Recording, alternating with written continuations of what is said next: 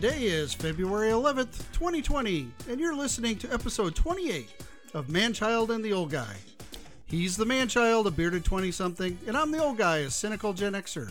This is your intergenerational podcast where we discuss pop culture, faith, politics, and whatever we find interesting. Broadcasting from the basement because that is where mom lets us. I'm the old guy. And I'm the man child. Welcome to our stream of consciousness. Welcome, welcome. So it's been kind of a, a weird week this week. A little. Little. Yeah. They still haven't decided on the Iowa caucuses. No, and they're suggesting on doing a recanvass for it where people go stand in other sides of the room again. I, should say only on the Democrat side. The Republicans, Trump won. well, yeah. it was what 96 94 96% like that uh, the incumbent president won and there's a libertarian one as well but Yeah, uh, libertarians weren't getting. I'm surprised. Usually, Iowa has a little better support for libertarians. Um, well i think part of it is if you look at it you guess you got a couple weird little democrat candidates that aren't as super left or at least what i found like buttigieg Buttigieg. per, Buttigieg, he kind of Buttigieg? portrays himself as this centrist thing but if you look at his policies while he was Oh, yeah, mayor he's- he's pretty far left Thank you. yeah, just it's running today man The nose is running today. everything's running. I'm ha- I'm not I'm not having a very good day. If I'm being honest with you, I'm not having a good week. and It's only Tuesday. Why? Um, well, Well, because your car. yeah, my car is part of it. So I got I talked about a couple episodes ago where I got a new Honda Accord. By new, I mean it's uh 25 years old. So New to you. 1995 Honda Accord. Yeah. Um, I knew there was issues with it, but I bought it for like two grand, and the idea was I'd get it because it still had a good motor and transmission in it. That I just keep driving. It had barely hundred thousand on it, which is great for a Honda. Mhm. So I wanted that where I was, I was just gonna keep driving it until I get to like two hundred thousand or until the thing totally craps out on me. Um, because it had nice wheels. Like it could have sold sold the wheels on it to make most of the money back. But anyways, um, I was driving yesterday with the girl child on our way to Bible study, and we're at Kimber or not Kimberly Har- or Harrison and uh, Central Park, like right at the intersection, driving straight, and my front driver's side wheel decided to turn left. Woohoo! Yeah, ninety That's degree. some. That's that's a blessing of a trip right there. yeah, Freaks you out um, pretty fast, doesn't it? Yeah, well, we were we were singing uh, the tune of the Beatles tomorrow or something. Ye- yesterday, that's Yeah, the song. Yesterday, Tomorrow. and I was Yesterday. doing it in the Bernie Sanders voice about never being president, and we were just laughing about it. And then the wheel turned, and I thought I blew a tire. That's what it sounded like. That I was grinding on the uh, on the actual wheel itself. And then I got out and I looked, and I'm like, ah, well. So they ripped the uh, the axle, whatever, out of the CV joint and out of the boot and everything. There's a bunch of gunk falling out of it. Like, okay, cool. There's a couple metal pieces that just broke clean through. So I, I, I just kind of sat there and tried not to get upset. Had had fun with it, but it was not good. Uh, AAA screwed me over. One of their drivers did when I was having issues trying to get it start during the dead of winter. Um, where he was like, "Oh yeah, yeah, just call in the morning and get it towed because I needed to get it towed that night." He said he didn't bring his tow kit with him, so he'd have to call in the morning. And I was like, "Okay, cool, yeah, I'll just call in the morning. Good night." Well, what he failed to mention is, uh, AAA would count that as two separate visits. yeah, and and two separate tows. even though the fir- the other guy didn't tell me, but because he just said it's late and he didn't have his tow kit. Thanks. So I had to pay ninety bucks for This- AAA I, to come. I need out. to say something right now. This Yeah. is the most subdued rant you've ever had. I I dude, I'm I'm.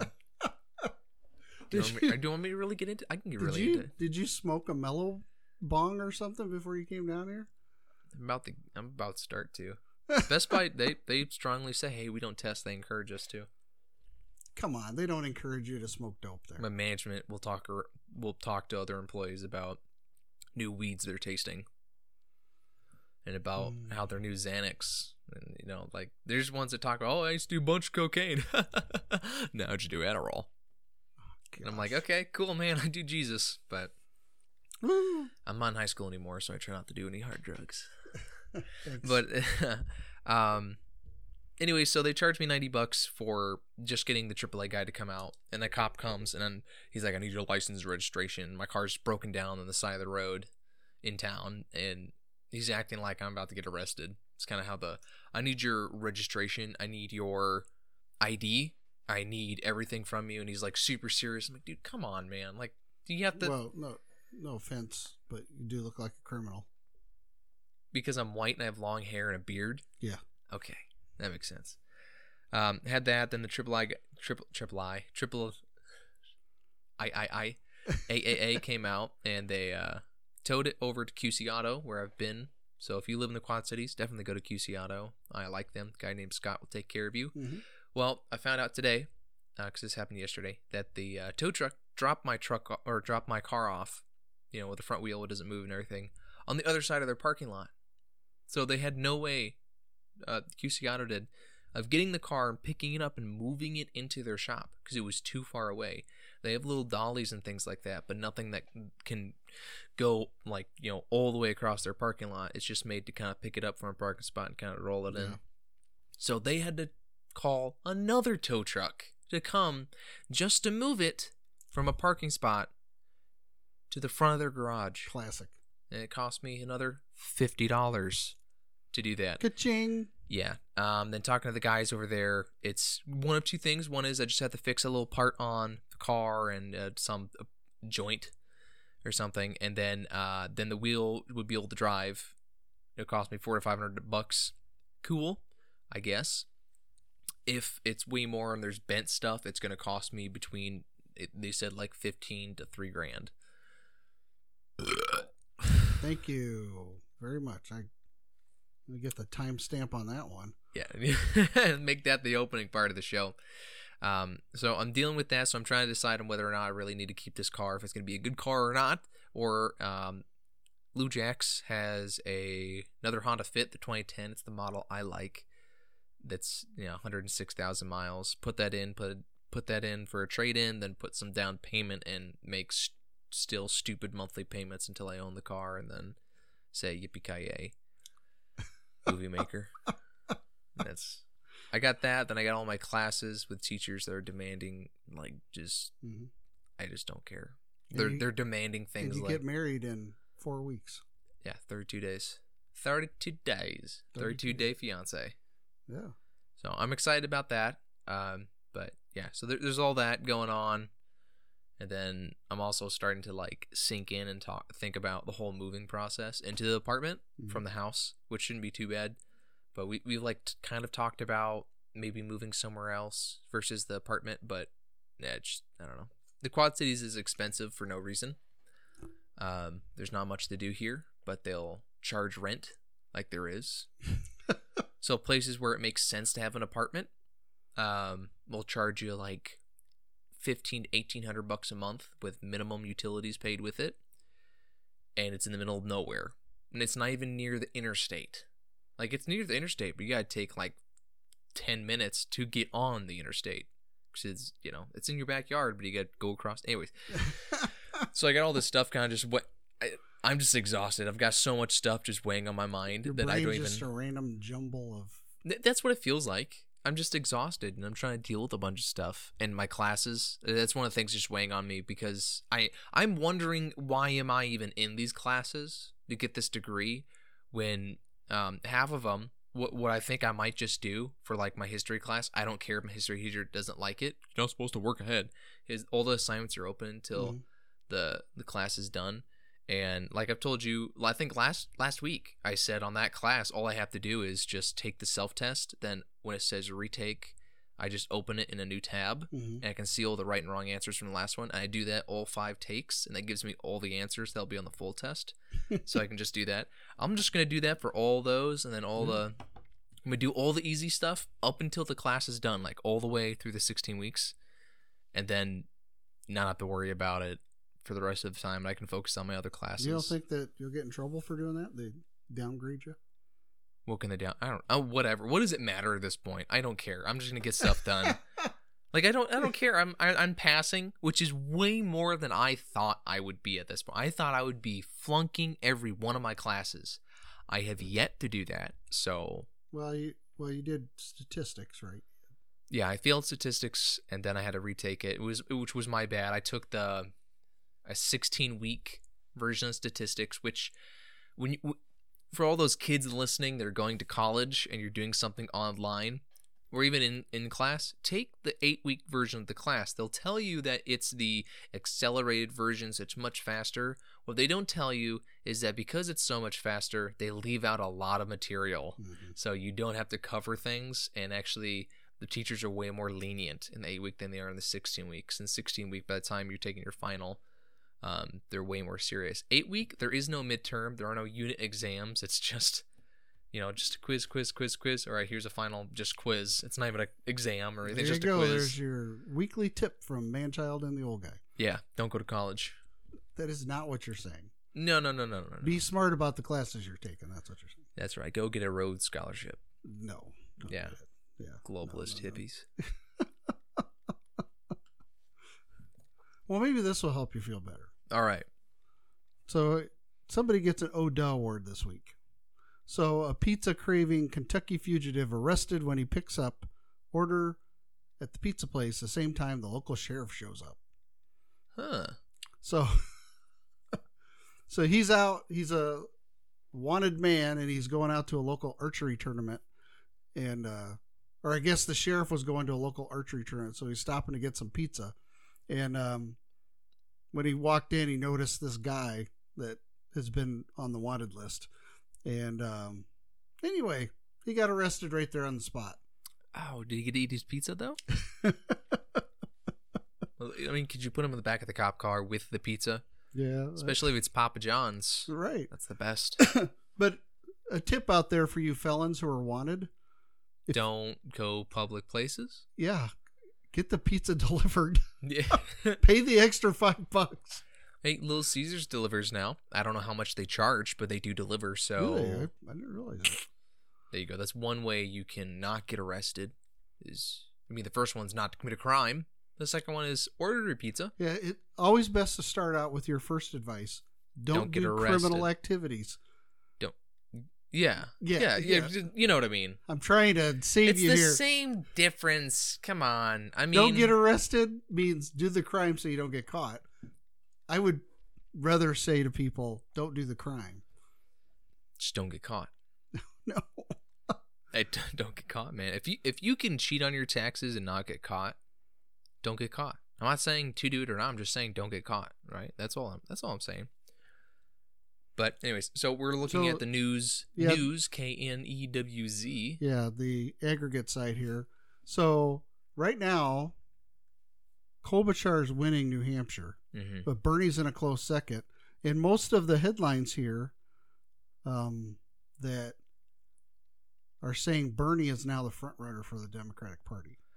Yeah, uh, one of the guys I've ta- I uh I listen to on YouTube um is uh Tim something Tim Talk, some whatever. He he had a Joe Rogan show at some point. That's when Mhm. I caught on to him.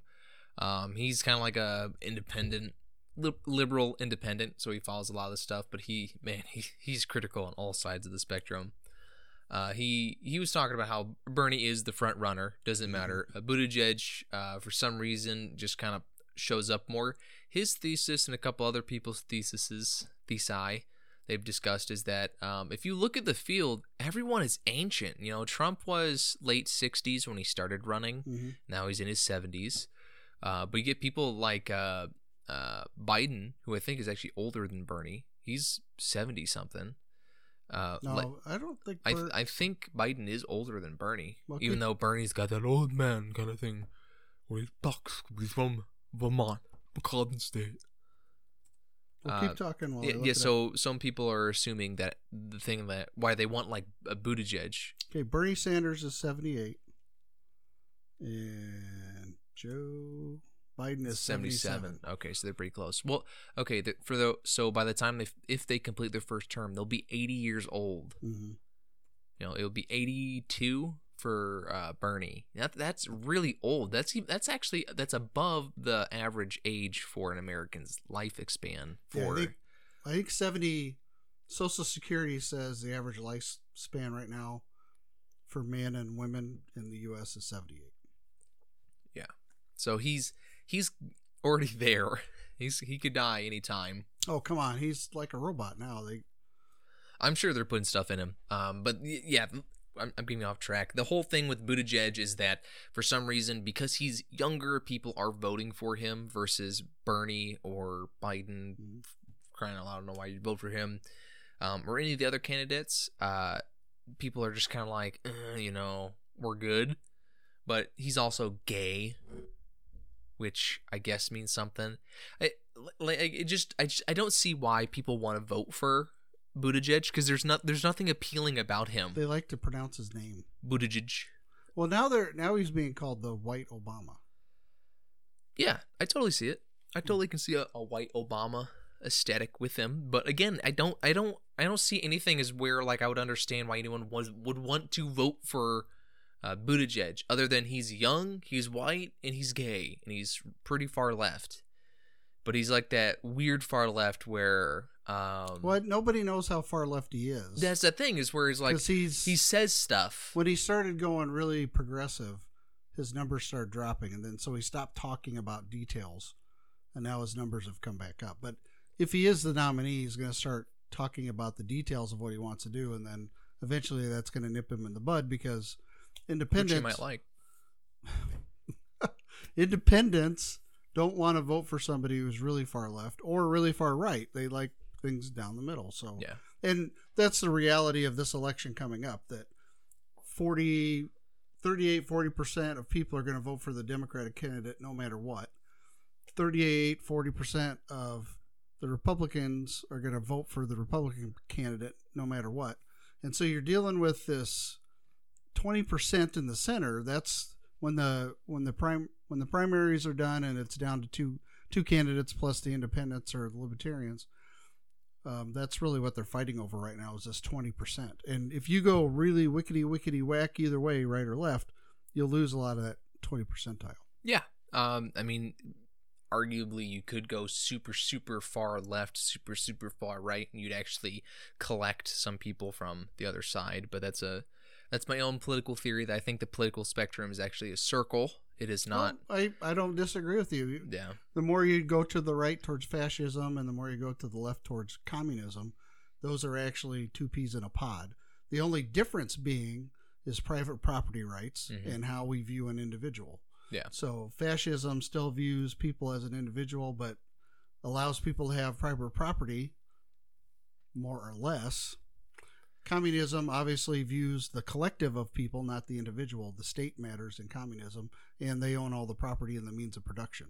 yeah. So I view it as you have socialism, which uh, they decide all the choices for you, and then fascism decides what choices they will give you.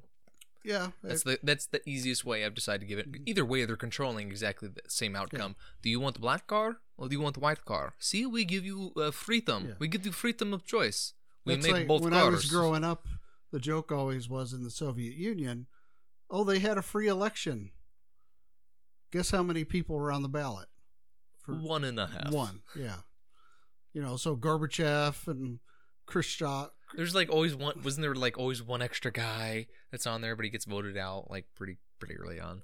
I I just remember that they would have ballots with one person on them, and then call it a free election. It's free election. you don't need to vote. It you pay no money to vote. You just Yeah. take taxes. Now, one thing out of New Hampshire I thought was interesting is, do you know about this Ditchville, Ditchville, Dixville, I should say. I- Dixville. yeah. Do you, this is always Is this Buttigieg's hometown? no. This is in New Hampshire. Oh, okay. I just looked at the name and I thought, Gosh. Well, Dixville Notch is this little community. It only has five residents, but they pride themselves on being the first primary in the United States. And so they always vote at midnight. hmm And so of their five votes, three of them were right in for Bloomberg. what? And then, uh, and then one for Bernie Sanders and one for Buttigieg. Jiminy Christmas. So- That is the, one of the weirdest things ever. Yeah. So the early, very early on, at one minute past midnight, Bloomberg was in the lead Bloomberg's in the lead. by a massive three hundred percent. You know. Yeah. It, well, you know, the weird thing is for New Hampshire, they actually have a, uh, in their, I think it was in their state constitution or something that says they have to be the first state for primaries. and Ex- things yeah. like that. And the, that's why Iowa has a caucus and not a primary, so that they can be first with it, which is a weird. Well, actually, many years ago, uh, New Hampshire and Iowa were battling to be the first place anything happened, and then New Hampshire would move their date back, and I would move their date back, and that kept going. So they settled on this that Iowa would be the first caucus, and New Hampshire would be the first primary. Yeah, Although they're trying to get rid of the caucus now in Iowa because of a lot of. Uh, there's some conspiracy theories that the DNC wanted this to happen so that they could go more, get rid of the caucus and go more towards uh, just a primary vote. But yeah. Even though it's not popular vote, um, but with that being said, as of right now, the New Hampshire vote sits at, uh, like you said, Klobuchar, Bernie, Elizabeth, um, but in fourth place is Andrew Yang, which I found very interesting because while I'm not technically a member of the Yang Gang and I used to kind of despise his policies, out of everyone I'd probably vote for him. Um, I, I was just kind of surprised he's beating Biden and Buttigieg and I guess Gabbard and didn't never actually formally dropped out. yeah, Gabbard got three percent of the vote, I think. 3.7%. Um, Tom Steyer has 3.7. Bloomberg has 0, 0, 0. So it's only 1% of precincts reporting with that. There's 24 delegates in the whole state you can really get. It says in progress, and it was updated four hours ago, and I've just been kind of going through it because I'm very interested in this because so far Yang has beaten uh, Buttigieg and Steyer and Bloomberg. Um, but I also thought it was kind of weird that uh, Klobuchar was Yeah. up front. Um, Well, this last debate, everybody, she was- she did a she Yeah, was the only one everybody- not screaming her head off. yeah, everybody who I kind of trust as a pundit on either side of the aisle said that they felt Klobuchar won this last debate. So, but there's still two and a half hours of voting left. Polls close at 8 p.m. in New Hampshire, which Mhm. for our time here is um, two and a half hours. So, yeah, we'll see what happens. I'll say this: if uh, Andrew Yang wins this, I will buy something from his merch. Oh, okay. I'll do that. That's that's what I'll do that now. I will say that if Andrew Yang can uh, win this pri- win win the technical first primary or come in second, I would say one or because I think because like in the caucus, Bernie and Buttigieg won. Honestly, you're one like one point away from each other. So if he can come in like first or second, I'll buy his merch and wear it, and we'll put it on our Facebook page. Ooh. Ooh, yeah. So, So the, the one last funny thing that I found was Biden has done so poorly in New Hampshire. He's left the state already. He's not even sticking around really, post primary. Uh, yeah, he's already down in South Carolina. Uh, the chances of anybody else taking South Carolina besides him are pretty strong. So um, he he knows his first primary win's probably going to be South Carolina. So he just ditched New Hampshire and took off to South Carolina to start campaigning while everybody else is still up in well, New I- Hampshire partying from their win. yeah, I think uh, uh, Biden. I think it was in New Hampshire when Biden called that one chick uh, uh, lying dog faced pony soldier, and Yeah. and no one can actually verify what the heck he's talking about because none of his references. They're like. Uh, his his staffer said something about it being related to a John Wayne movie, but he Yeah. in like over 160 movies, and there's no way you can track down this and that. There's like really vague movies. There's one from the 50s that someone where an Indian called someone a pony soldier because that's what they called redcoats. But it's why would he ever mention that? First of all, why would you call one of your prospective voters that? But then why would you bring that up? That's a 70 year old film. That's not. Yeah, That's not well, vernacular. He's had the top of his head taken off several times, right? they chopped my head off. the more I listen to, you know, if he ran in when he, there the theory was that he was going to run in 2016, right? That Mhm. was the hope for everyone that he would run in just that his 2016. Son died, so Yeah, um, we, he probably would have won. Honestly, well, here's the thing that, that that's how it looked in 2016 uh, when they're like, "Oh, Biden could run." He seemed up front like a VP. I didn't like him or really agree with him, but he definitely had a good confidence with him.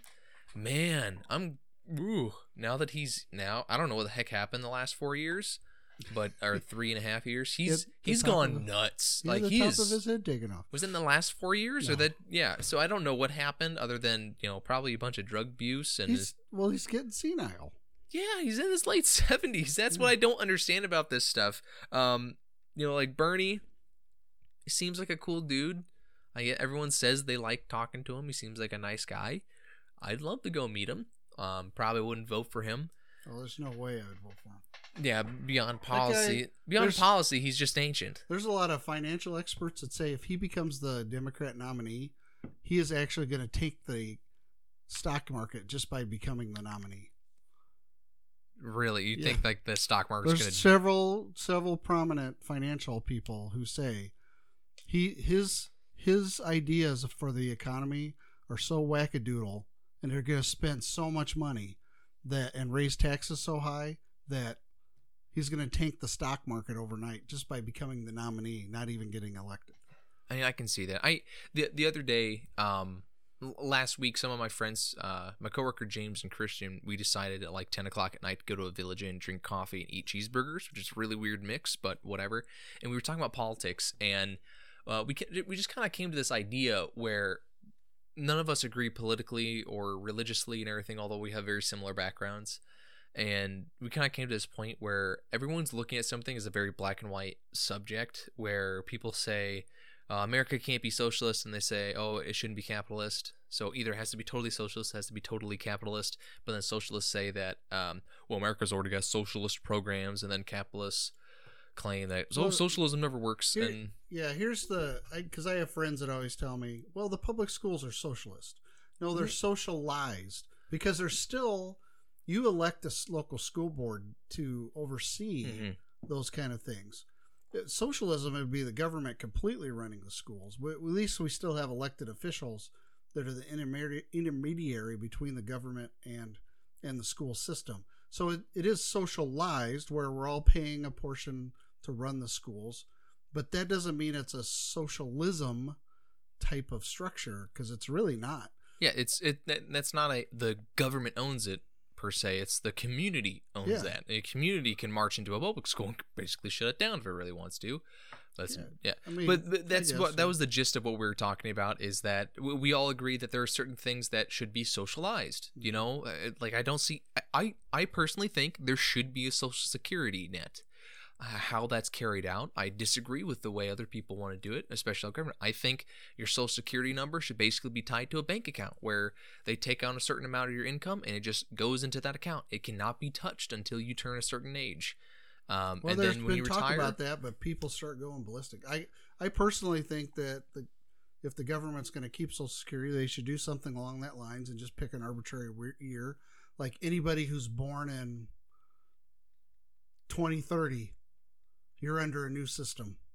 Everybody else gets the old system, but if you know they could make an arbitrary date now that says 2030, Yeah. kids that aren't even a twinkle in their parents' eyes yet. But if you're born after 2030, January 1st, 2030, then you get the new system that's portable. You do your own investments, but it could be all in the United States bonds. Who cares? Yeah. But I, I've in a couple of financial classes, we've uh, as um, extra credit and such, we we totaled up what we've paid into Social Security so far. This was I was probably in my mid 40s when I was taking a class like this and the amount of money that I'm projected to get when I retire at 67 and a half. it's nowhere near what you put in no, I would have been a multimillionaire if I would have all the taxes over time Yeah. had been put in, and the uh, of course I'm a child of the 80s, so and I started working early when I was 14, so all that money would have carried through several ups and downs in the stock markets that doubled and tripled and quadrupled money, and a lot of that would have been stock splits and such. So that money would would still be huge right now compared to what happens to it right now, which is basically it comes in one door and goes out another. Yeah, it, it, it just doesn't exist. So I you know I think that should be a socialized program. Um, I think certain. I don't think there should be like an NI, uh, an IHS and what is it in the UK, um, NIH. health system. yeah, their health system. I, I don't. There's this kind of screwy. It's always weird. I didn't like the Canada one. I think there should be certain aspects, um, like emergent care kind of things. I think I could see that being Hmm. uh, socialized to a certain extent per city. So the city has emergent cares, not emergency rooms or anything. Doctors, you still have insurance. You still this stuff, but just emergency things Yeah, so would be you, covered. you need major medical insurance, not if you're going into a surgery, you still have to pay for it. But if it's like, oh, I broke my arm, I need to get it in a cast, you can go to an emergency room and a doctor is going to put it in a cast for you. Now, any follow up you have with your doctor after that's your own Yeah. thing. But then the first step, Well, that's some of. There's been several initiatives in recent years to do a universal basic care plan that doesn't involve anything with hospital stays or, Mhm. but to give you your basic checkups, um, uh, no, kind of wellness program kind of stuff.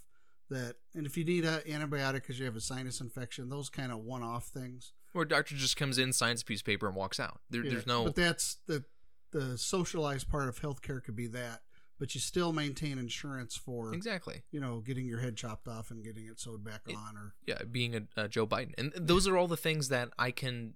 There, there are a plethora of things that I can see to an aspect being socialized, Mhm. and that's that's where it makes me a little different from my you know quote unquote Republican community. Even some of my coworkers that um, they don't invite me to do certain Republican things, which is what I found out. Um, is that the Republican community here doesn't like me, which is interesting. why so is a lot of the colleges have events where like they all meet up to Mm. even my college they all meet up to go watch debates with other democrats and republicans and things like that and they discuss things civilly i'm never invited because no one likes my views which is so woo um which I, I don't know if that's good or bad but like child little guy way, right? Where- well, yeah, no one likes we- me because I, I'll sit there and side with a like a Democrat, so, like a social view. I'm like, yeah, yeah, I totally agree with that. Republican view, and I'm like, yeah, yeah, yeah, I agree with that. I think put them together. Oh no, you can't do that. No, no, no, you can't do both. you No. yeah, you have to be black or white. Uh, yeah, and I, I, I, I don't. Um, you know, it's just what that social Republican thing or whatever it is. I, I don't know. Social conservative. Yeah. So I would definitely be interested if um you know, you got Bernie Sanders and you submerged him in some warm water and pulled it out and whatever that water was, you dumped it and said that was his policy. I could probably get behind that maybe. um but the full concentrated, you know, salt block that is Bernie Sanders, I can't get behind. Now Andrew Yang thinks a little more my speed, but yeah, I don't know. Yeah, there's bits and pieces of different candidates that you can get behind. Yeah. In But other- in the end, you're still a Trump supporter. Yeah. Okay. Well, I think he, he he's done better than other people. So yeah, I uh, John Stossel did a good, the bad, and ugly on him. He's good at what he does. He's um, bad at spending, and he's just an ugly bully. I don't like the bad at spending. I don't like the ugly bully, but I think um, everything else kind of outweighs it to an extent. I think the economy's grown to a point where uh, it- He uh he's talked about um controlling spending in his next term. So let's see if he actually if he gets reelected if he actually does that. Because that's my I again I didn't vote for the guy because I want the president of the United States to have a certain decorum, and Trump has no no scruples. yeah, So that's my main put off there. But um, the concept of him when he was running for election was talking about controlling spending, and all he's done is, and this Spend, always spend, spend, it always happens with Republicans. They will cut taxes, and the deficit gets larger underneath their because they never stop spending. If you cut taxes, you have to uh, cut you have to cut spending at the same time. They won't do that. And then a Democrat will get elected. They'll raise taxes and shorten the deficit, but they don't cut spending either. And so the spending just keeps getting way out of proportion. Where right now it's a trillion dollars a year that Trump is on track to add to the national debt during his presidency. Here's what A they should do. Trillion dollars a year. Here's what they should do. They make it so, hey, if you want to donate to lower the deficit, you are more than welcome to. And guess what? It is tax deductible. Uh, hear this. Just tell people it's tax deductible. If you just write a check and give it to the government to pay off Yeah. the deficit, then you're just gonna have these people that are gonna be like, "I'm such a good Democrat. I'm gonna donate my name, Tom Steyer. I'm gonna donate my wealth to the government. I mean, to to end the um overspending. Here's a big check. It's tax deductible. Half of Moron. our national debt is made up as it is. I know, but here's the thing. They don't even realize they're getting taxed. They're willingly giving me the money. If I was the president, like, it's tax deductible. You're giving the government $50,000. Okay, write it off on your taxes. You already the- gave us fifty thousand more than what you were ex- Did you expecting. hit your head on the way down to the basement? No, what do you mean? What do you mean? I, I'm serious. You could definitely do that right now. Just set up an NGO that that is in control of federal spending and whatever. That's called the Federal Reserve Bank. Morons don't know that. Just call it some other thing, and then if you give us money, we'll control it. We'll put it in the, the lower the debt, and then your name goes on a billboard, and blah blah blah blah. And I'll give you a fancy little metal uh, titanium card to carry with you, saying you lowered the debt by this much money. You're so cool, so fancy. We love you. Who are you Ah. imitating right now? I don't know anyone in New York or maybe the Pennsylvania area that's kind of has anything to do with money and might be uh Ashkenazi Jew at some point. I don't know. For crying out. The, yeah. I mean, the Federal Reserve floats out U.S. Treasury notes that have no backing. We buy them, and then we give the government money out of that Treasury note because we buy buy that Treasury note, and then after so many years, then we get our money back. But there's no money to back that up. Like half of the national debt has is sold on the backs of Treasury notes with Mhm. no backing. I mean, we're basically just a huge debtor nation now, and the number one debt holder is American citizens, Yeah, it's not China. not, not China. China. Jap- Usually, China and Japan are pretty even on Mhm. net, on uh, owning of U.S. debt. But um, so let's skip topics now, since you're going off the deep end of that, and talk a little about about this coronavirus, Or now it's known as COVID, COVID. Yeah, COVID dash nineteen. which is the dumbest thing ever because COVID, C stands for or CO stands for coronavirus, V stands for virus. Uh, the VI stands for virus, and the D stands for disease. So it's a coronavirus virus disease. Yeah. What? Who decided that? Well, that's probably coming out of the U.S. government. It's so dumb because coronavirus itself is supposed to be a, a categorical thing that means a coronavirus is a special kind of Yeah. thing. There's a bunch of other names I still like underneath it. Wuhan flu. The Wuhan flu, Kung Yeah. flu. If they named it the Kung flu, can you imagine the backlash the H, uh, H WHO would get? Well, uh, we're seeing all kinds of epidemics coming out all over the place. A Couple stories. A headline here: Coronavirus could infect sixty percent of the global population if unchecked. I guess. Yeah, I, I mean, I think. I feel bad for these people that are stuck on these ships. Oh yeah, the ones that like no country will take them, so they're just jumping back and forth. Yeah. So right now, China's reporting forty-two thousand seven hundred eight infections, and they're about a hundred deaths per day. Yeah, and it, it, all it does is give you pneumonia, correct? Mhm. And w- which again is Well, treatable. All the well, pneumonia is one of those things that can cascade really fast. So this isn't that much different. The death toll right now, my understanding is it's not a whole lot different from worldwide flu epidemics. right So you, now, you if don't. it crosses the flu epidemic, that's when. well, it's they're calling it a pandemic now. So, but the but the main thing here is that these diseases don't call, kill you directly. There's always an ancillary reason that you died, such as your immune system got so depressed because of this virus that pneumonia Mhm. takes over. And so pneumonia is one of those things. If you don't catch it early, or you've got other risk factors like you're diabetic, or you're a senior citizen, or a child where your body's not as strong, pneumonia can easily kill you because it fills your lungs up with water basically, and you drown to death. Mhm. So, um, because of the infection, these things go on. So it's um, the the crazy thing about the coronavirus is a couple of the stories here talk about how um, it flares up, then it goes into remission, and then it can come back, kind of like the herpes virus does. So, some people could be carrying for a really long time. I, I think the No Agenda podcast said something about people could um, oops, people could get sick and then there's like a 14 day incubation period where it's like uh, it was them or someone else talked about it where you'd get it and you'd immediately start getting sick and then it like dies off and you feel fine for like 14 or 20 days or something and then it like comes It back but in back. that period You're still everyone else is getting sick Yeah. yeah. so it's like when i had the mono i didn't i felt fine but all through that time where i was i felt fine i was i could get other people sick so that's why i had to be secluded to a room and just watch the matrix over and over Yeah.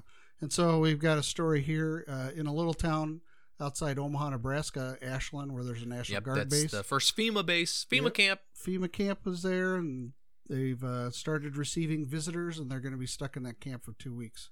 They're going to die there. I hope not.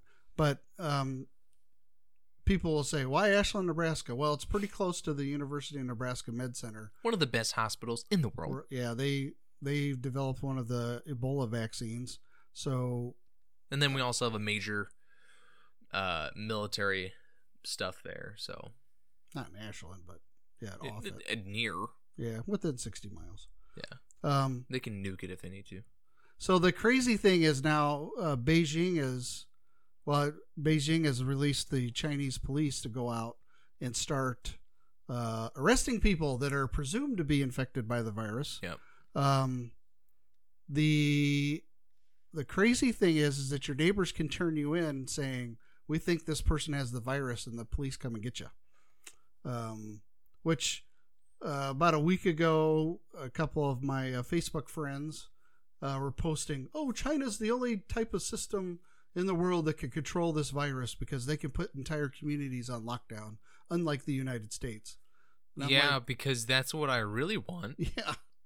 I, I want the government to come and, sh- you know, put me in shackles, throw me in a death It, remi- box. it reminds me of that movie uh, Time or Out of Time or whatever that had uh, uh, Justin Timberlake, Oh. where it's like you have to buy your way past Yeah. a little guard post into the next like uh, caste system in society. Mhm. So it's like, yeah, they lock down your little area. You're the poor neighborhood. The ring outside of that's a nicer one. There's Yeah. the middle class, upper middle class, and elite.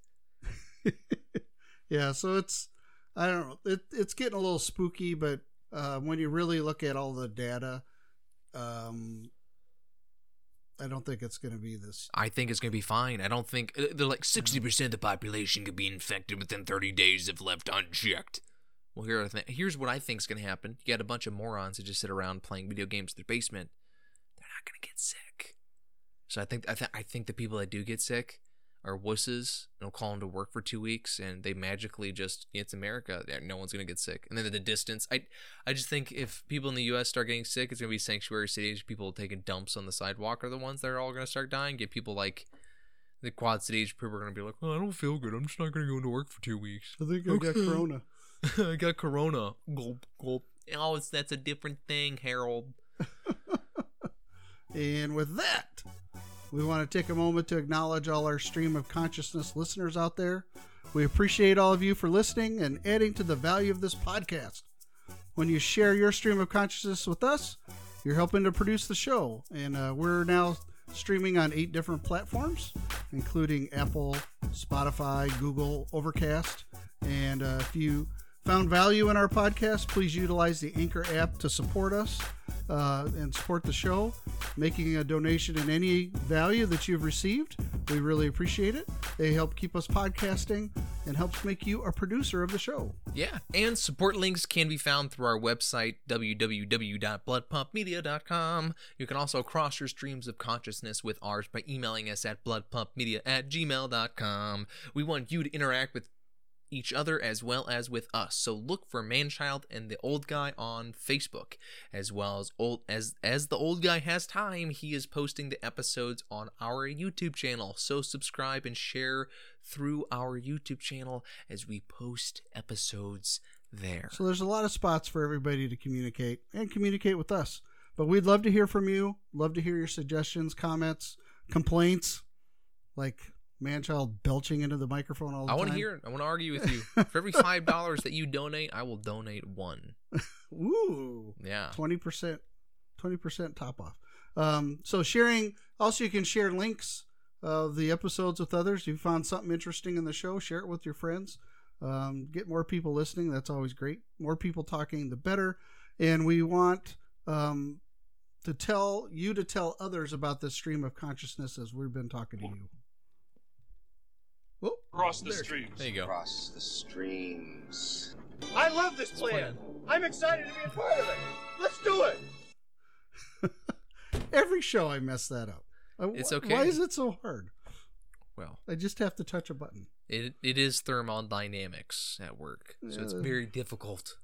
That's true. Um, so I wanted to get your opinion on this. Uh, the next article, I get clicked up here. Uh, that people like Michael Bloomberg who are spending a ton on um, advertising for the U.S. election, uh, they're starting to pay uh, Instagram influencers money to support them. Uh huh. So, like uh, in San Francisco, there's a uh, a food and travel blogger, Alicia Kronziak.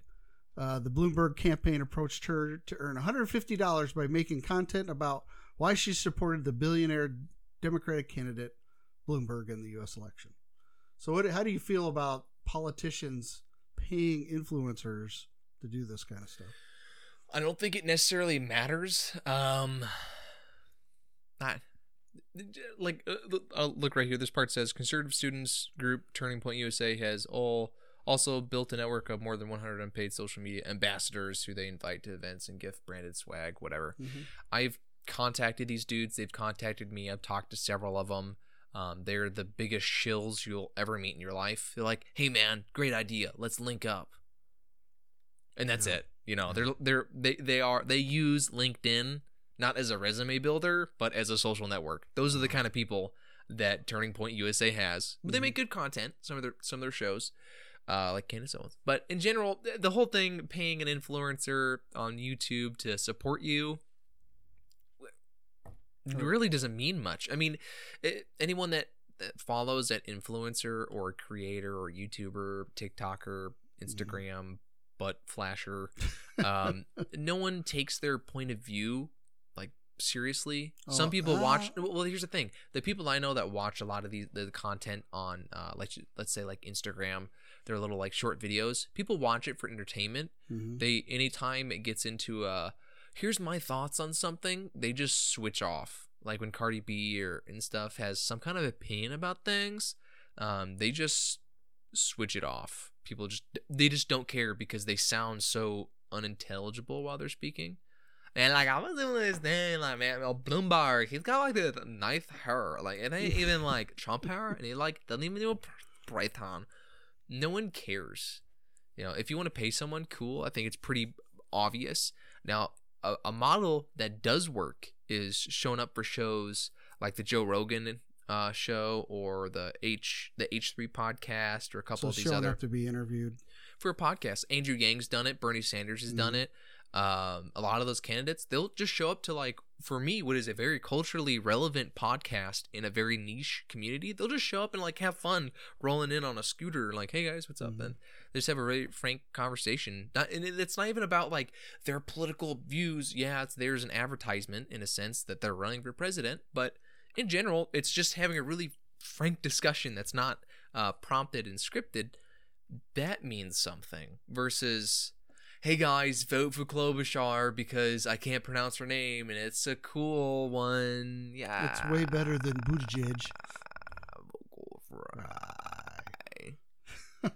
Okay. so I, I, yeah, it I- just it, it's not that big a deal to me because I don't watch. if, if Brad Pitt made a comment about Trump at the Oscars right he made like two seconds of a comment did did it affect the stock market did it make people want to vote more for Trump or not vote for I- Trump Nobody was watching, so uh, I, I I glanced I at bet it more, it, it, more people matter saw it like on a Facebook post or YouTube than they actually did on the actual show. people that already like someone that's willing anyone that would be like yeah i'll take bloomberg's money to um you know promote him on my Mhm. show already has expressed interest in that candidate most likely so any of the audience seeing that is just being fed back what they already agree with so it doesn't change anything So they exist in an echo chamber, yeah um confirmation bias. yeah, and then there's other creators where like um, Casey Neistat on YouTube. He he in the 2016 election he said, "I don't usually talk about politics, and I like his creative stuff. He's a great fil- uh, filmmaker." And anyway, um, he's like, "I'm voting for Hillary Clinton,"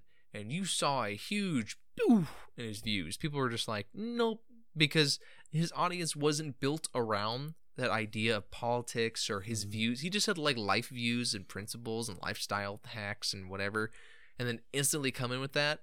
There were some people like, "Oh, you're so cool! Oh, yes," and the other ones are just like me. I just kind of like, yeah, I'll stop watching it for a while. Hmm.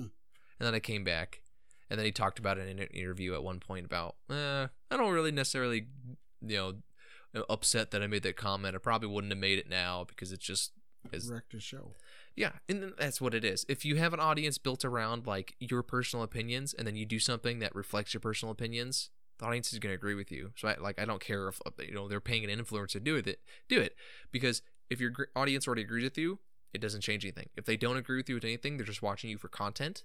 Um, then you're gonna lose views, and people just aren't gonna do anything. You're probably not gonna attract anyone else to come to you because if they're just coming to you for your intellectual value, but all you do is make what intellectual value? yeah, but all you do is just make like craft bears out of used uh socks.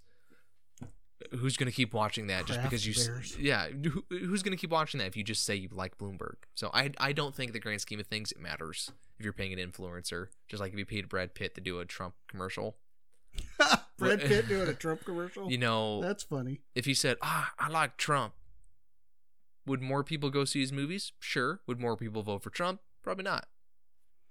You know, that's just the way it is. It's, about that person's content. But there are some people who are so superficial. Whatever these stars say, they like, oh, they swoon over it. Don't talk about Warren like that. She deserves more respect. Yeah. So I wanted to talk to you today about this. Um, uh, how do you say his name? It's Hoan Ton-That. He's uh, created the Clearview AI that goes around and looks at does a screen scrape on your social media feeds to get people's faces and then Mhm. connects names with those faces and then he's selling the data to Oh, Clearview, right? yeah, isn't that what I said? I don't. I think you just said startup, but yeah, yeah, yeah Clearview. yeah, Clearview AI. So it goes around and does a screen scrape on everybody's Facebook page or social media, wherever, and then associates names with the faces. And then he's selling that data to law enforcement so that they can do faster face recognition from security cameras and such. Uh, starting to get sued now over this. Um, and they've collected over 3 billion photos at this point from the internet from Facebook, Instagram, Twitter, YouTube. But it retains these photos in a database. So this goes to most people don't um, lock down their Facebook page Mhm. or their Instagram or whatever that tight. Uh, they've got so anybody that just logs onto your Facebook page shouldn't say log on, but goes to your Facebook page, you're going to see most everybody's photos unless you've only associated that with your friends list or or something like that. So so many people are photo happy now with the electronics is the way it is because you don't have to pay for developing; you just post it up on the web. And so he developed a system to do all this, and just that that stuff's on your page, and so the AI goes through, copies the picture, and then looks in your Facebook feed, for example, and figures out the name that's been tagged to that picture, and then develops this profile of everybody's picture, so that again law enforcement can um, find people more quickly. Mhm. And so a lot of people are calling uh, calling this some kind of overreach, uh, bad thing. Um, I don't know, but I know there's a lawsuit getting started against him right now. Um, and Google, Facebook, Twitter, and well, Instagram is Facebook. Uh, all of them are starting this lawsuit because they say he's robbing content from their sites without permission. So, The, other, the other thing you got to look at is that that's probably content. Uh, what he's doing wasn't in the Facebook terms and services, meaning Facebook could get sued because they essentially allowed him to do that. I'm sure he did cut a slice with them or made some deal with uh, people, and then um, because there's no way that Google, Facebook, Instagram, whatever could not notice that this like these kind of programs are going around doing things. So I'm sure people were like, "Oh, who cares?" But Facebook never stopped it when they had a chance. So now they're trying to sue this guy and take him out because mm. it it's probably violates their terms and service that people agreed on, whether they read it or not. Doesn't matter. They agreed on it, and that's the terms. Yeah. You can't you I can't change they- those. Their until- lawyers have all sent him cease and desist orders, but it doesn't stop him from doing it. But how? All how, he has to do is just sell it real quick, and that's not his problem. How? Yeah. How does Facebook even know he's doing it?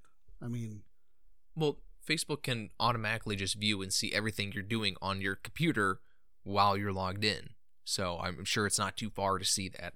Oh, this is a program. It's not even just like Billy Bob's laptop that's logged in at the library. It's it's a program that has no user. It's just you can tell that it's just viewing things in a certain way and then Facebook can pick that out. yeah, I mean they can they they can see your computer when you're logged in. So I it they can they can do it remotely. I mean I don't, I don't really see the use in it, but on a grand scheme, but while you're on it and active, they could do that technically. The moderators Well, it is can. it is spooky uh, that people can do this, and so in the long run, it's a reminder to all of us to lock our social media down, to not have it open so open that somebody who's not within our friend group or cluster can get access to that stuff. But I mean, some people, I'm sure, they want everybody seeing their pictures because they're trying to develop some big social media profile, but I want to be an actress. yeah. So, uh, but for the rest of us who really don't care about that and just want to look at pictures of the grandkids or whatever, then you, a reminder that you probably should lock that down so people like that aren't pulling your picture, or your family's pictures down and using it. Look, anytime the government gets our pictures and names associated with those pictures, is bad enough. We got driver's license that way.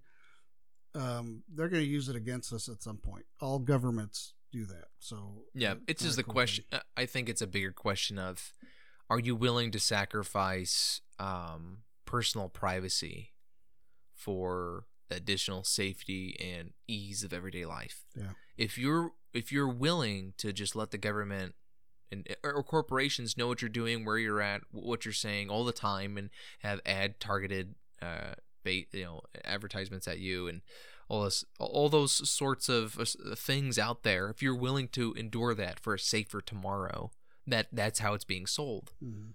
If if you want that, then great. One of the some of the people we pick up for church, um, when I go pick them up, some of the houses they're like uh, duplexes, but they're like two story ones. They're very nice.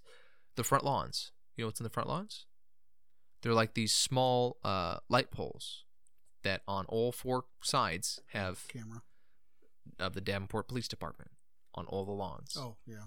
It is continually. It says it records audio and visual and heat and all that kind of stuff constantly. Now I don't know if that's made any difference in that neighborhood. Oh, it has. I've, I've heard it has because that neighborhood was like five or six years ago a constant source of people getting shot, gang fights. And now when you go over there, I mean, there's still some dilapidated buildings across the street, but the in general, the area doesn't look ruined or anything. So the question is, would is that experience worth that safety for your children that we can you once again feel not just because you are technically safe having your kids play in your yard but we just don't feel that way in our society anymore. Is that protection now feel good? You know mm. i don't i wouldn't i've always thought like when i have kids do i want to you know helicopter parent them where when they get a phone and the computer i have software on it they don't know that i can literally see everything they're doing. I don't want to do that and ruin things but at the same time i don't not that i don't necessarily trust my kid but i don't trust other people interacting with my child Yeah. now if i live in a society where trust the internet. yeah. So, but if I live in a society where the government, yes, but the police department is, in general, can see my kid 24 7, and there's AI to where I, I know if my kid's walking home or not, and Mhm. suddenly his face disappears on the AI system, the computer goes, whoop, whoop, whoop. The Theodore Arthur Shelbourne has disappeared from our map. They're all freaking out. Then they go find him. Personally, I am willing. I am willing to live in that society where I give up certain uh, privacy, privacy things in my society to live like that. Yes. Well, I don't think it's going to matter. We're all going to get lumped into it. Yeah. Um. Yeah. We're all gonna die at some point, but yeah. But we shouldn't die in Florida because we've got another wackadoodle in Florida. No, no, no. You can die in Florida. You just don't want to get killed in Florida. Yeah. So this lady Pamela Carr, who she's 68 and her husband's 73. They've been married for nine years. Um, her husband wanted to get a separation, and so what's her first response? Shoot him. Nope. Pull out a taser, and then she kept shocking the guy. Just kept recharging the taser and kept Zap, sh- zap, zapping him. Zap, zap. So she's been charged with aggravated uh, domestic va- battery. Um, they only say she stunned him several times, but I- I've never been hit with a taser. But I've seen the videos where people go incontinent and all kinds of stuff from Yeah. being tased. So I can't imagine a 73 year old dude just getting zap, zap, Don't zap. tase me, bro. Yeah. what? What? I get. Well, we say it every week. What is going on in Florida? I don't know, but yeah. Again, we'll preface we'll preface this for our residents living currently in the great state of Florida. We know it's not because you're all crazy, but because your laws are stupid. Yeah, pretty much. So they got that law, where the Sunshine Law, or whatever it's called, where like every police document is public, Yeah. like within eight hours. So as soon as someone gets eaten by an alligator, then pooped out, and someone picks it up and serves it for stew at a local bar, Yep. that is national news in eight hours. So talking about shocking people, I didn't real I read this article and I didn't realize this was still going on. So psychiatric hospitals can still force patients to accept shock treatment. One Connecticut patient has been shocked 500 times in 5 years. That's only 100 times a year. That's fine. That's like, Twice a week. yeah, so what? No, no, no, it's not twice a week. It's uh twice every other week or so, right? No, twice every. With 52 weeks in a year. Yeah, yeah, yeah, yeah. he's Oh, getting shocked 100 So for times Chris, he had a Christmas break. You know, a week off for the Christmas, week off for the summer. He's fine. He's fine. uh well, Yeah, I didn't know they were still doing. uh I didn't know they were still doing it and then these people are being forced to have it done to them. Yeah. Uh, in all my psych, uh, psych classes I've taken high school and college, uh, this practice, while still accepted in many areas, uh, but in much lower doses and in very uh, di- weird circumstances and how they do it, it's more for cognitive training than like discipline. They don't do that anymore. Um, yeah. I didn't think this was still like forced. I didn't think you could legally do that. But I guess if you're with some of these like asylums they put you in or rehabs or whatever they call them now, So when in- you when you sign into it, you probably sign your your yeah. your freedom away. So most recipients voluntarily consent to shock therapy, which is us- which is typically given for treatment resistant depression. So you're you're depressed, but you drugs aren't helping you. Mhm. And then with the shock therapy, they get a little better. In 2008, the National Mental Health Association reported that shock treatments tripled to 10,000 a year, a figure that is frequently reprinted in other news publications. In 2016, a former associate professor at the University of California, San Diego, estimated that shock therapy generates 1.8 billion in costs annually, half of which are covered by Medicare. So the government's paying to shock people. Isn't that great? Yeah. Well, I think you should just give everyone a, a tab of acid.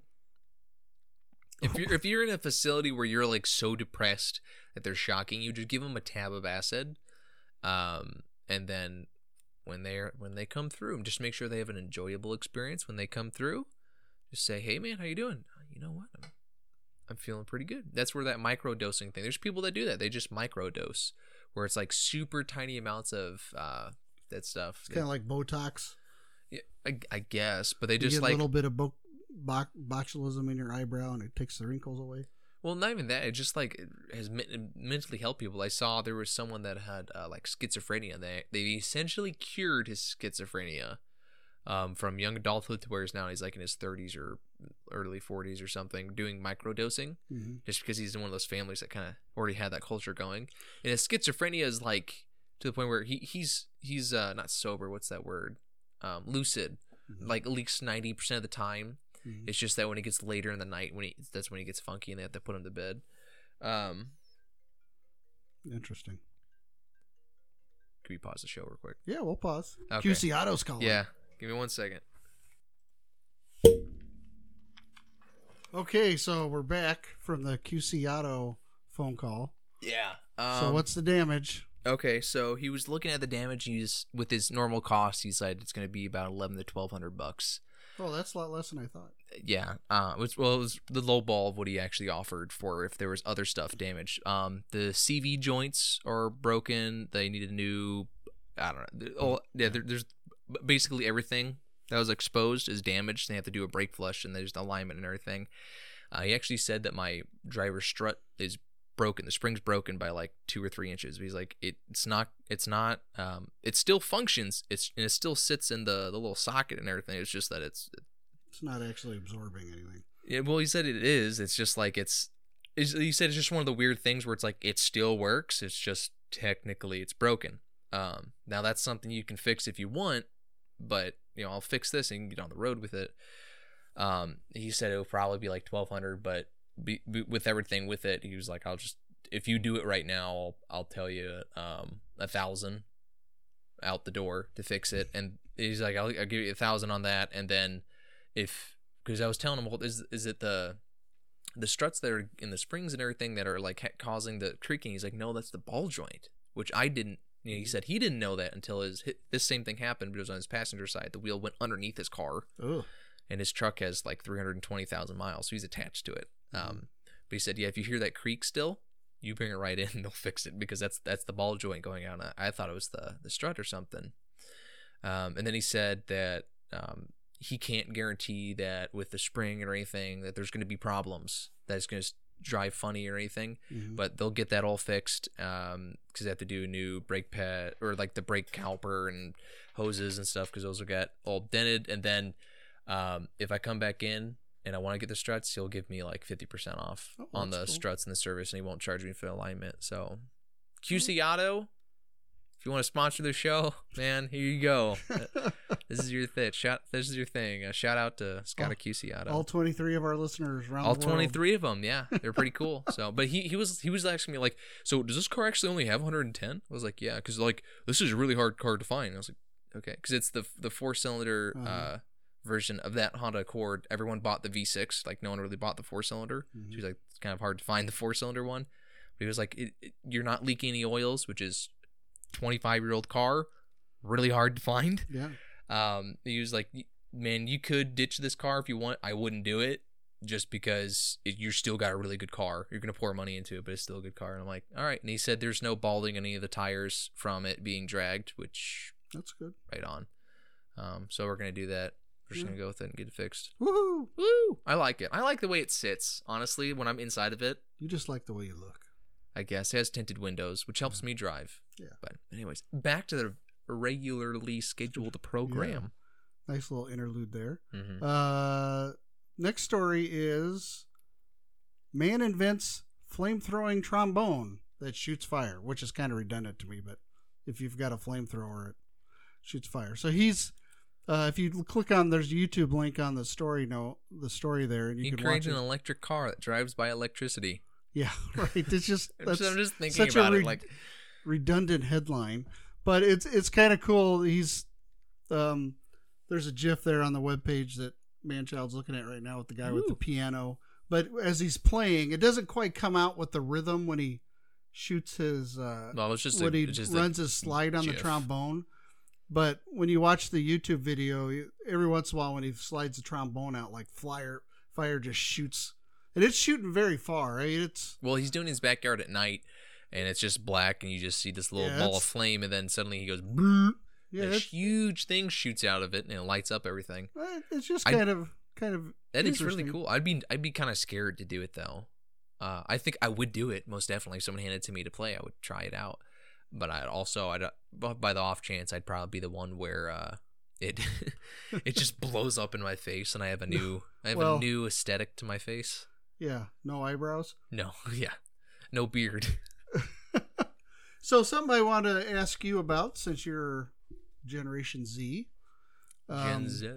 Once again, the Pew Research has done a study of what's important to the American electorate.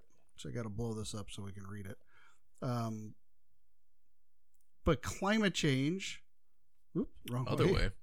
Uh, climate change ranks next to last. Yeah. On here. So, and it's that way across most categories, although it's highest in the 18 to 29 year olds, which is where you um, reside.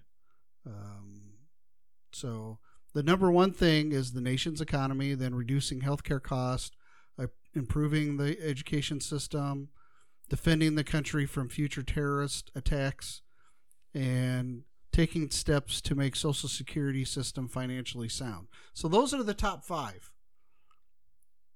Out of all of that, um, at least on the Democratic side of the aisle, I mean, they do talk about they don't really talk about reducing healthcare costs. Just they're saying that doing a socialized medicine system or a government paid- Removing the costs whatsoever. yeah, but the costs are still there. We just get pay higher taxes, and nothing the government does ever costs less money. Yeah. So, uh, it's same with the schools. We got to invest more in schools. They say that, and but they never talk about the military. They're always about defunding the military and things like that. And no candidate on either side of the aisle is talking about any kind of reform to Social Security. Yeah, well, because so yeah, I don't know. Social Security is the the basket where once it's full, you just scoop off the top of it into everything else, and oh look, we balanced the budget. Yeah. That- That's that's what it looks like. Um, yeah, I can totally agree and see. I, I, I, looking at this, is dealing with global climate change is the second to last thing that anyone is really concerned with. It looks like, or is is that that's what that the is? Or that's is it the just, aggregate of all of the four age groups here. So they got 18 to 29 year olds, 30 to 49. So what does the number represent? Like sixty eight percent of people on that think it's an issue, or what? What is this? well, they voted on the top issue. Mm-hmm. So what this is saying is, um, 44% of people pick this as a top issue. Yeah, but but if you look like by ages, uh, the eighteen to twenty nine is fifty two percent. Then, uh, as your age gets up there, it kind of just hovers around the 41, Yeah. 42 and then mark. again and you know we talked earlier about who's who's voting on what. And basically you have about 40% of the population is going to vote democrat 40% republican. So what you're really seeing is is that 40% of the us populace really thinks global climate change is a problem. That's a mantra for the democrats. And that's why all the democrats um, are putting it out there as one of their top priorities right tom Steyer who made all his money out of oil. But whatever, I'm going to fix the climate now. Um, learned from my ways. yeah.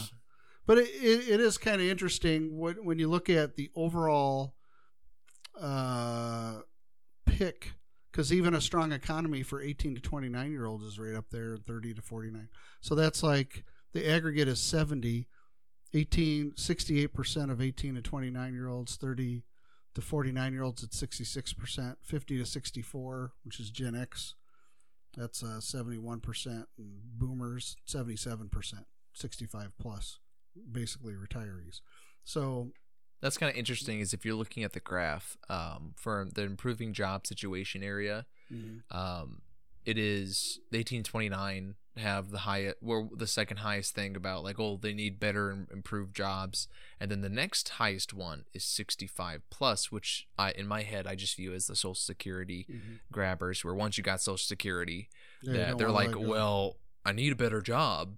They, they don't care about the pay. They're because they're, they're getting paid. They just need a better working conditions versus just sacking groceries. Mhm. so I don't know. This is kind of interesting chart. It's a little weird to look at. I would have preferred if it, everything was just kind of ordered, like the 1829. They ordered all the issues in their Mhm. in their thing, but uh, yeah, the the the the whole global climate change thing and Democrats running for it. I think it's a it's a social media problem. Is what it is. They're looking at what what do people put on social media. But you can go on Turning Point USA, uh, Louder with Crowder, even the Daily Wire. They do these things where people go to colleges and they give them a bunch of statements and political agendas made by. They say it's Donald, or they say it's uh, Donald Trump, and then they're like, "Oh yeah, I I hate that. I hate all those," because they say it's Donald Trump. They say, "Well, what if I said those were Obama's policies?" Oh well, no, they were pretty good. Then they give them a bunch of Obama quote unquote policies about the environment or something, and then they say it was Donald Trump at the end. They're like, "Oh well, I don't agree with him anymore." Yeah. So Yeah, it's it- all- it- it's it's all it's all online. Just like if you ask someone individually what they think about politics or religion, they'll give you a very different answer Mhm. than the sterilized, um, you know. What I did find, if you look, follow the chart across, this is the um, education. So high school or less, some college, college graduate. And so the technically, the more educated you are, the more concerned you are about climate change. because it's, it's an intellect it's an intellectual itch issue I guess it's kind of weird. because you have to look at like oh the CO two and the, the, the ozone layer and the holes in those you know, who cares So this th- you fall into this category. So the Study Finds website uh, in Britain says many parents giving their babies outlandish names so they'll stand out in the future on social media. Why? So they'll, I mean, right, but is everyone just assuming that Facebook's going to exist forever? I don't know. A recent survey of 1,700 British parents finds that many may be doing their children a serious disservice, all in the name of potential social media followers. In all, 7% of respondents say they've already given their baby a made up name, and 65% are at least willing to consider such a move. A few examples of these new age baby names include Jaspin, Elisobel, Renlo, and Mavery. Don't see any names you like? How about Tovin or Eva Beth? Jaspin, Elisobel? Is that how you would say that? E L I S O Elisobel, Ele- Elisobel, Elisobel? Yeah. Renlo. Uh, Renlo isn't that weird. I've heard that. Mavery, I've heard Mavery before. Mavery and Renlo. Renlo's I thought was a very traditional Mhm. name. I for me because it sounds sounds tr- Renlo. Hey, my name's uh John Renlo or Renlo John. That's just a Yeah. name. I don't know. That is that isn't that weird. So many parents, when they're desi- deciding a new name for their child, are opting for a general gender neutral name. And 33% of parents said they decided on a name that wasn't clearly male or female. Another popular strategy is taking two names that both parents like and combining them into one hybrid name. About 10% of people did that. Another 9% tried to combine the names of older relatives as a way to honor family. I could see that. Well, I mean, it's kind of why you got a middle name, right? Yeah. Like my kids, my first son's name is going to be Theodore Arthur. That's going to be their name. What's a girl child say about that? Yeah, she's all full, fully on board with that. Theodore Arthur, um, because I love Theodore Roosevelt Mm-hmm. and Arthur Rough is Rider. Rough Rider. Um, then Arthur is the traditional firstborn son of uh, the Shelbourne family. Has Mhm. Arthur as their middle name, and uh, then the next son beat name. Um, oh, what was a dude's name for that movie where he goes to Mars? It's in the 1800s, and he goes to Mars, and he comes back. It's it was a it was a Disney movie. Oh yeah. What was that guy's name? I feel bad doing this, but like, what was that? What was that guy's name in the movie? Like the character's name. It was uh, yeah, it was not a critically acclaimed movie. yeah, I liked it. Um, not Clark. What was it? Something James. Anyways, his middle names will be James. His first name's another name. I feel bad for forgetting that. Um, then we have um, Emma Jean, which is Emma's a name she likes, but Jean would be uh, her mother's middle name. And then there's uh, I think it's Lily Ray, which is my mom's middle name, but Lily's a name she likes. So So you've already planned out the gender. Carter James, Carter. Oh yeah. Carter. Carter. Yep. John Carter. That's John what I was trying to think yeah. of. John Carter. Boom bump Yeah, so those are the names because we we kind of want like five kids or so. or Um, so. whatever- Five kids. whatever give or God- take. Give or whatever- take five. Whatever God blesses us with. Yeah. Well, if you don't use contraception, he'll bless you a lot. So this is another one of those weird things that's happening that people think, oh, robots are only going to take over for fast food workers and assembly line workers. yeah. Well, here we have a story out of Bloomberg. Uh, robot analysts outwit humans on investment picks, study shows. So they've programmed an AI to do investment picks in the stock market, and they're beating out humans now on profitability and how uh, predicting market trends and such like that. So it's just another thing there where. Remember, robots can take over. I don't believe it. I don't believe it whatsoever. Here's why: because NPR, Planet Money, did a, their their podcast. They went to these three companies, which most of their podcasts are kind of sponsored by a certain Mhm. company back door. They went to an AI company, a stock trading company, another company that uh fought like it had it was another AI thing that followed news media, and they had those companies along with NPR create an artificial intelligence that would follow news media and everything that's going on in the world and do stock picks based off that. So the more people talk about Trump and good economy and they associate stuff like that, the more it would um, it would keep things and sell things or whatever. Mhm. And then the more it talked about Trump and associating with bad stuff and uh, terrorism and all those other things, and this market would drop, it would buy, buy, buy, buy.